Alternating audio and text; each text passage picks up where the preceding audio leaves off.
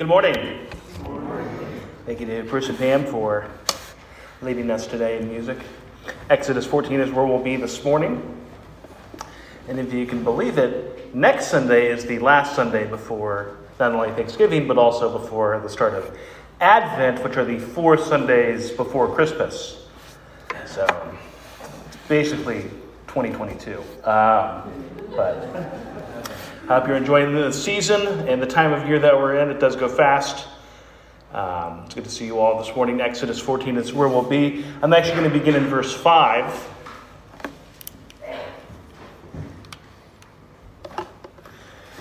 When the king of Egypt was told that the people had fled, the mind of Pharaoh and his servants was changed toward the people, and they said, What is this we have done, that we have let Israel go from serving us?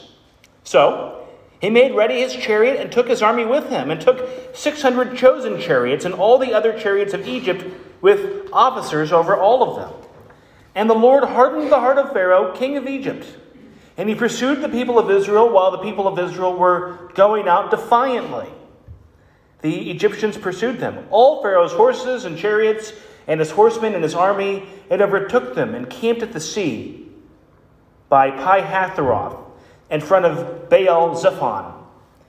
When Pharaoh drew near, the people of Israel lifted up their eyes, and behold, the Egyptians were marching after them, and they feared greatly. And the people of Israel cried out to the Lord.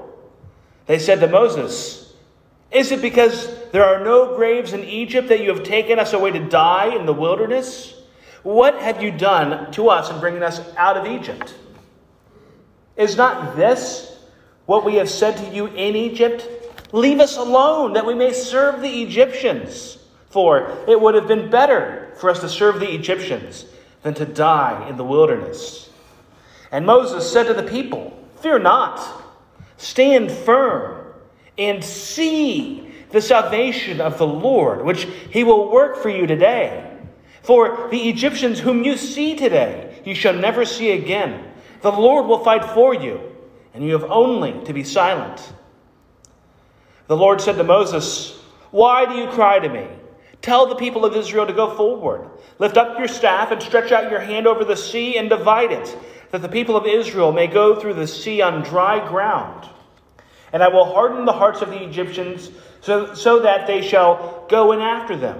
And I will get glory over Pharaoh and all his host, his chariots, and his horsemen. And the Egyptians shall know that I am the Lord when I have gotten glory over Pharaoh, his chariots, and his horsemen. Then the angel of God who was going before the host of Israel moved and went behind them. And the pillar of cloud moved from before them and stood behind them, coming between the host of Egypt and the host of Israel.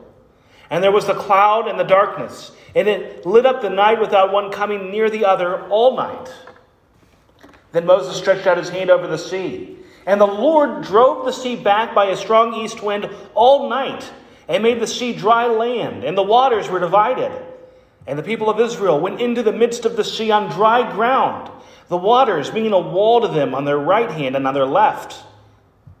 The Egyptians pursued and went in after them into the midst of the sea, all Pharaoh's horses, his chariots, and his horsemen. And in the morning, and in the morning watch, the Lord in the pillar of fire and of cloud looked down on the Egyptian forces and threw the Egyptian forces into a panic, clogging their chariot wheels so that they drove heavily. And the Egyptians said, Let us flee from here before Israel, for the Lord fights for them against the Egyptians. Then the Lord said to Moses, Stretch out your hand over the sea that the water may come back upon the Egyptians, upon their chariots and upon their horsemen. So Moses stretched out his hand over the sea, and the sea returned to its normal course when the morning appeared. And as the Egyptians fled into it, the Lord threw the Egyptians into the midst of the sea. The waters returned and covered the chariots and the horsemen of all the host of Pharaoh that had followed them into the sea. Not one of them remained. But the people of Israel walked on dry ground through the sea, the waters being a wall to them on their right hand and on their left. Thus, the Lord saved Israel that day from the hand of the Egyptians, and Israel saw the Egyptians dead on the seashore. Israel saw the great power that the Lord used against the Egyptians, so the people feared the Lord. and they believed in the Lord and in his servant Moses. Would you pray with me? Our glorious Heavenly Father, we thank you for this day and for your blessings in our lives. Lord, we thank you for this church and for the people here. Lord, we thank you for the community that we're in, that we would be light in our community, Lord, that we would be a blessing in our community. Lord, we pray for our time as we study your word today, Lord, that it would be focused on you and your gospel and communicating that and pointing us to your glory. In Jesus' name, amen. And may the words of my mouth and meditations of my heart be acceptable in your sight, O Lord, my rock and my redeemer. This passage we actually looked at about a year and a half ago. And I asked myself, should we look at it again, considering we've re- relatively recently preached on this. And for two reasons, I decided to.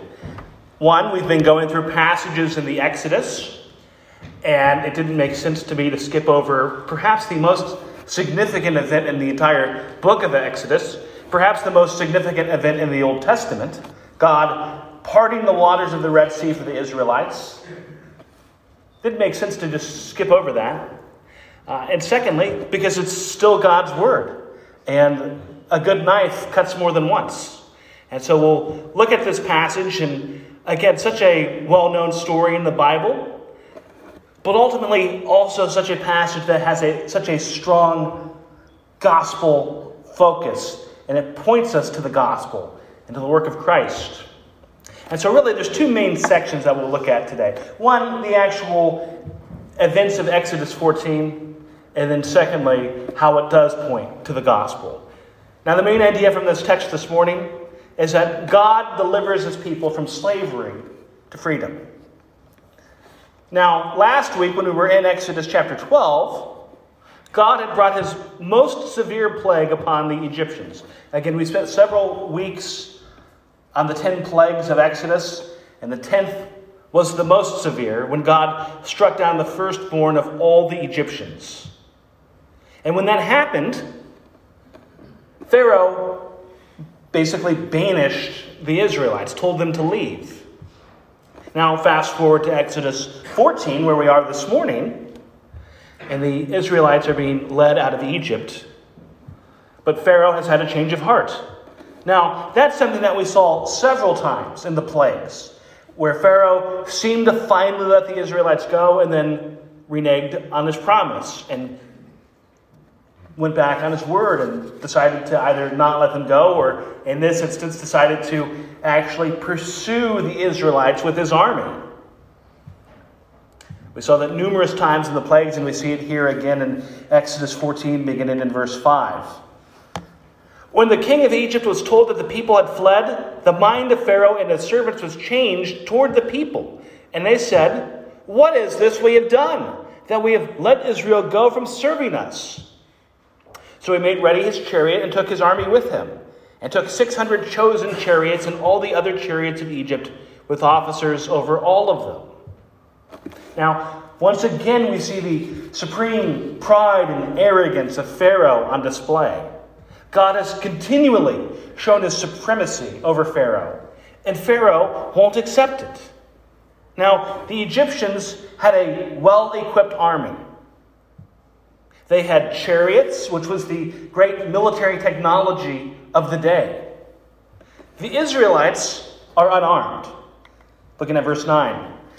The Egyptians pursued them, all Pharaoh's horses and chariots and his horsemen and his army, and overtook them and encamped at the sea. So, once again, Egypt is in pursuit of Israel. Now, I think of the movie The Ten Commandments. And I feel like that movie really captures a lot of drama in this situation where the Egyptians are going after the Israelites.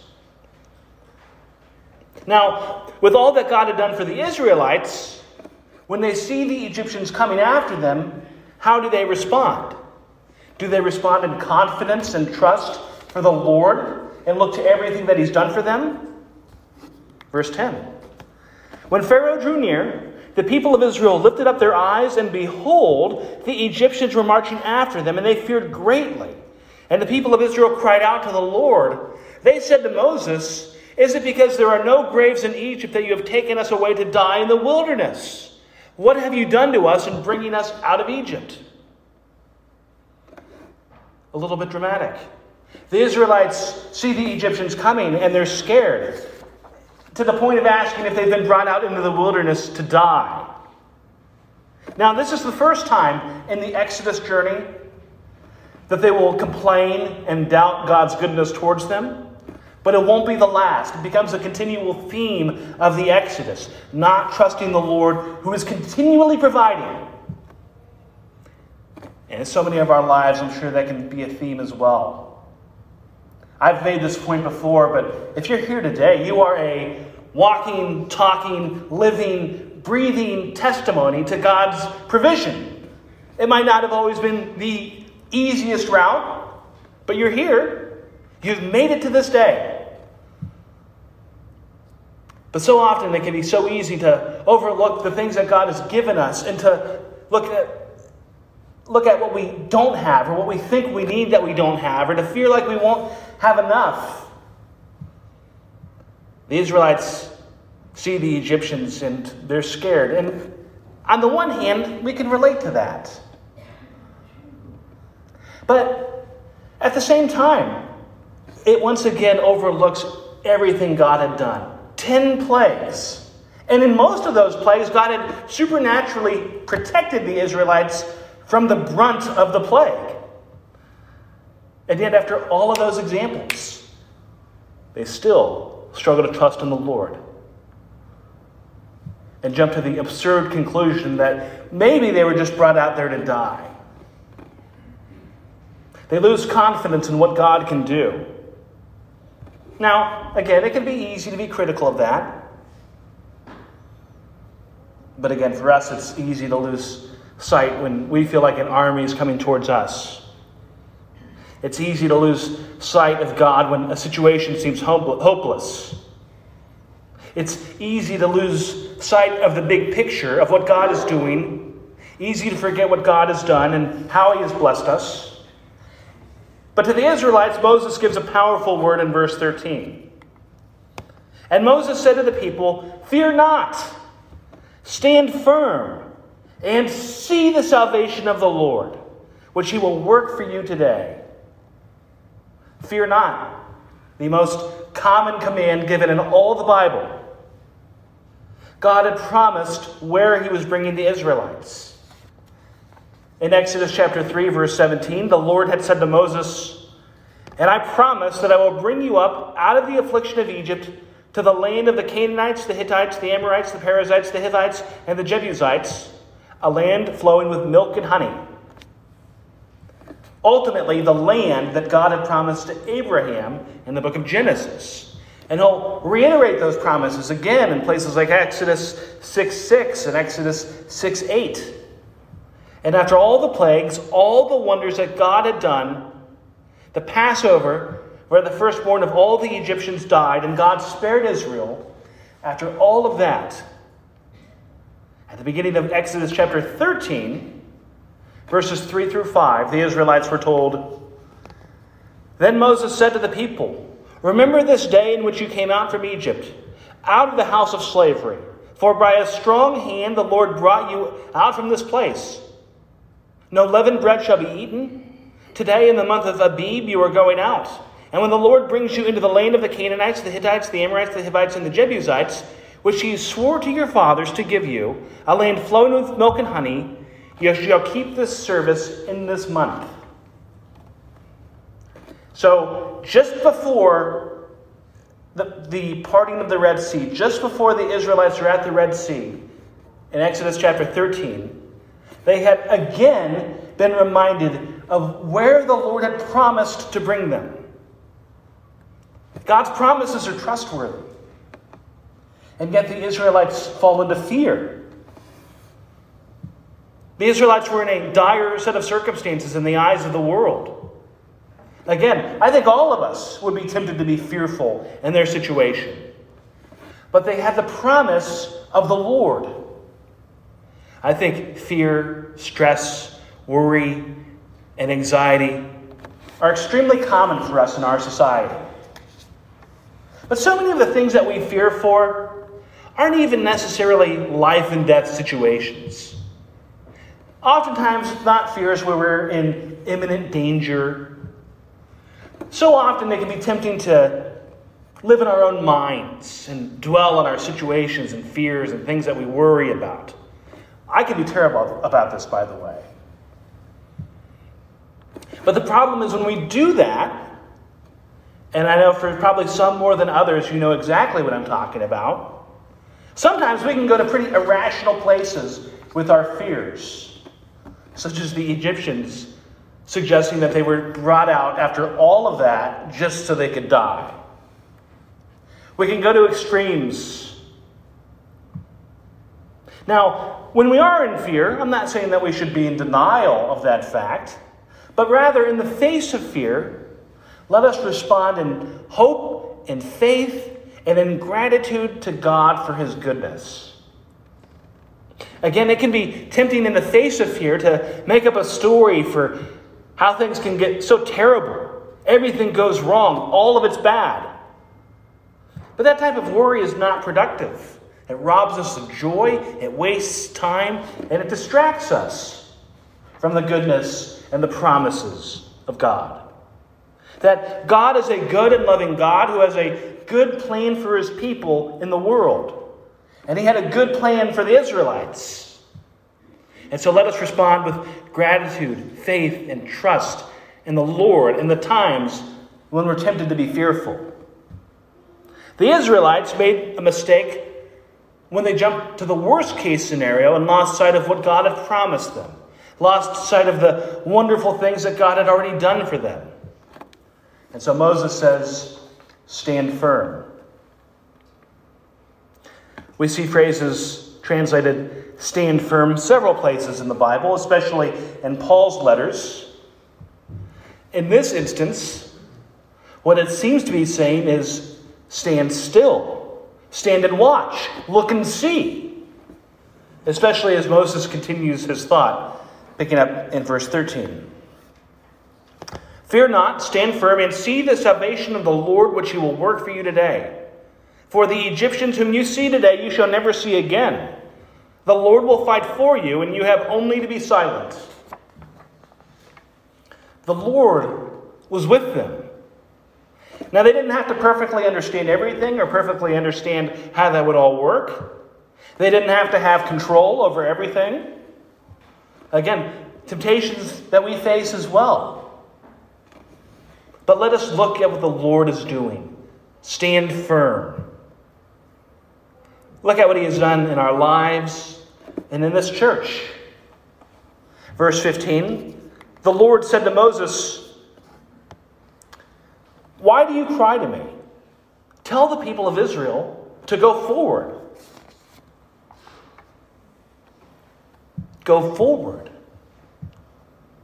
For the Israelites, with Egypt coming after them, there are only two directions to go. They can go towards the army or towards the water. But it is in that moment that the Lord will do a miracle that the people could never have possibly imagined. How could they? God had never done anything like this before. Verses 16 through 18 preview what God specifically is going to do he tells Moses, Lift up your staff and stretch out your hand over the sea and divide it, that the people of Israel may go through the sea on dry ground. And I will harden the hearts of the Egyptians so that they shall go in after them. And I will get glory over Pharaoh and all his host, his chariots, and his horsemen. And the Egyptians shall know that I am the Lord, when I have gotten glory over Pharaoh, his chariots, and his horsemen. God is leading his people. And the Egyptians are going to follow but it won't go well for them. God delivers the Israelites from slavery to freedom. Verse 19.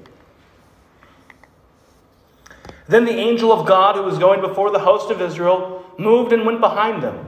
And a pillar of cloud moved from before them and stood behind them, coming between the host of Egypt and the host of Israel. And there was a cloud in the darkness, and it lit up night without one coming near the other all night. Now, God had been leading the Israelites by a pillar of fire. He had been directing them, but also protecting Israel. And it says that the pillar moved before Israel. But in verse 20, it'll say that the pillar came between the Israelites and the Egyptians. Some think it was some sort of fog or darkness that was created against the Egyptians that temporarily prevented them from following Israel. We don't know exactly. But verse 21 says, then Moses stretched out his hand over the sea, and the Lord drove the sea back by a strong east wind all night and made the sea dry land, and the waters were divided. The waters part. Once again, I think that the mental imagery we have oftentimes comes from places like the movie The Ten Commandments. Now, it's not Moses who ultimately does this, it's the Lord who does it through Moses. The Lord parts the waters of the sea. Verse 22. And the people of Israel went into the midst of the sea on dry ground, the waters being a wall to them on their right hand and on their left. Now just think for a moment of what that must have been like for the Israelites. All the miracles that God had done, being brought into the desert, and now they're walking on dry ground between the parted waters of the sea on either side of them. They had been given an incredible promise. And here it happens God delivers his people from slavery to freedom. The Israelites make it across safely, but the Egyptians are still pursuing them. They're no longer being supernaturally prohibited by the pillar. Verse 23. The Egyptians pursued and went in after them into the midst of the sea, all Pharaoh's horses and chariots and his horsemen. And in the morning watch, the Lord, in the pillar of fire and of cloud, looked down on the Egyptian forces and threw the Egyptian forces into a panic, clogging their chariot wheels so that they drove heavily. And the Egyptians said, Let us flee from before Israel, for the Lord fights for them against the Egyptians. Now, it's ironic that the Egyptians' chariot wheels were getting clogged. Again, the great symbol of military technology of the time here becomes their weakness. Now, the soldiers want to turn back. They say that God is against them. Verse 26. Then the Lord said to Moses, Stretch out your hand over the sea, that the water may come back upon the Egyptians, upon their chariots, and upon their horsemen. God had parted the waters and now he's going to bring them back together. Verse 27. So Moses stretched out his hand over the sea, and the sea returned to its normal course when the morning appeared. And as the Egyptians fled into it, the Lord threw the Egyptians into the midst of the sea.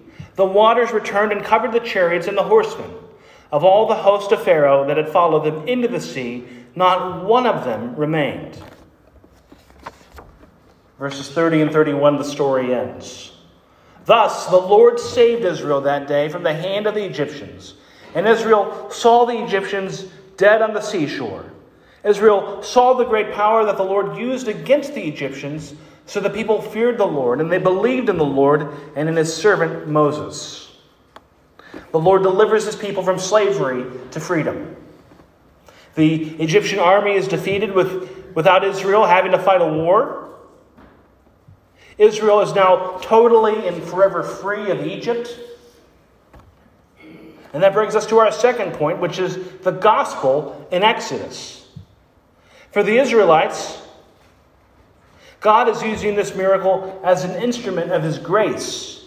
The Egyptians, and especially Pharaoh, were evil.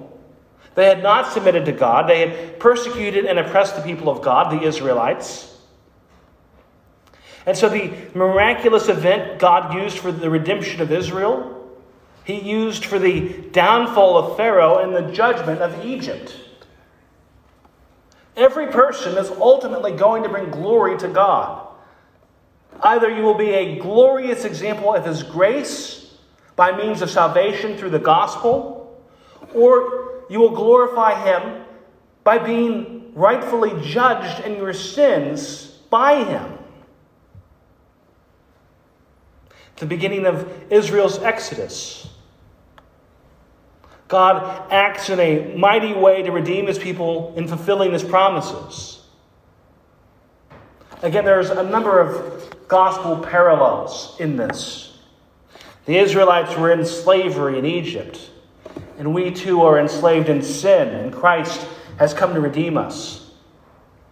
The Israelites complain and rebel. That'll be a continual theme. We continue to struggle and rebel. But for the person who has faith, Jesus continues to be faithful. God redeemed Israel to bring them into the promised land. And God has promised us a new heaven and a new earth and a new Jerusalem. Both the Exodus and the new covenant of the gospel are commemorated with meals. As we talked about last week, the Passover meal was celebrated annually as a reminder of God's deliverance in the Exodus. With the gospel, we celebrate the Lord's Supper, communion, which is a reminder of Jesus' body broken for sins and of his blood shed for sins. Exodus was in fulfillment of the promises God made to Abraham for the land it was a deliverance from slavery. The gospel is fulfillment of God's promise of providing a Messiah, a king from the Davidic line, a perfect and spotless lamb to be sacrificed. We see a parallel in both stories that we see victory in a place where there appeared to be defeat. Israel was caught between an army and the sea. It seemed that there was no way out. But God worked his greatest miracle. And in the gospel, Jesus died on the cross, where it looked like that was the end of his ministry, where it appeared that he had been defeated. But it's the cross that is the great symbol of victory, because it's on the cross that he died. But we know what happens next that he rose and that he lives. For both the Exodus and the gospel, they are entirely acts of God. It was entirely a work of God, freeing his people from slavery in Egypt. And it is entirely a work of God in redeeming us from the penalty of sin. The gospel and the Exodus are both stories of God intervening in a situation where there looks to be no hope. Again, Egypt between the army and the sea. And we who are dead in sin and hopeless apart from Christ. Both events, lastly, both events are undeniable, indisputable proof of God's love. God loved the Israelites, and God loves you. God so loved the world that he gave his only Son that whoever believes in him will not perish but have eternal life. God shows his love both in the Exodus and he shows it on the cross. And that's the good news of the gospel that we are sinful, we are imperfect, we are fallen, we are rebellious. But where there looked to be no hope, where there looked to be no other way, that we have a Savior who came into the world, who on the cross paid the penalty for our sins, who redeemed us from our sins, so that we could have the promise of a new land with God, to reign with Him, to be with Him, and to be forgiven and to be redeemed from slavery to freedom, to the glory of Christ and to the glory of God. Would you pray with me? Our Heavenly Father, we thank you again for your Son and the work that He has done on the cross. Lord, the redemption that He brings Lord, may we all believe and trust in that, to know that He is the Savior of the world. In Jesus' name, amen.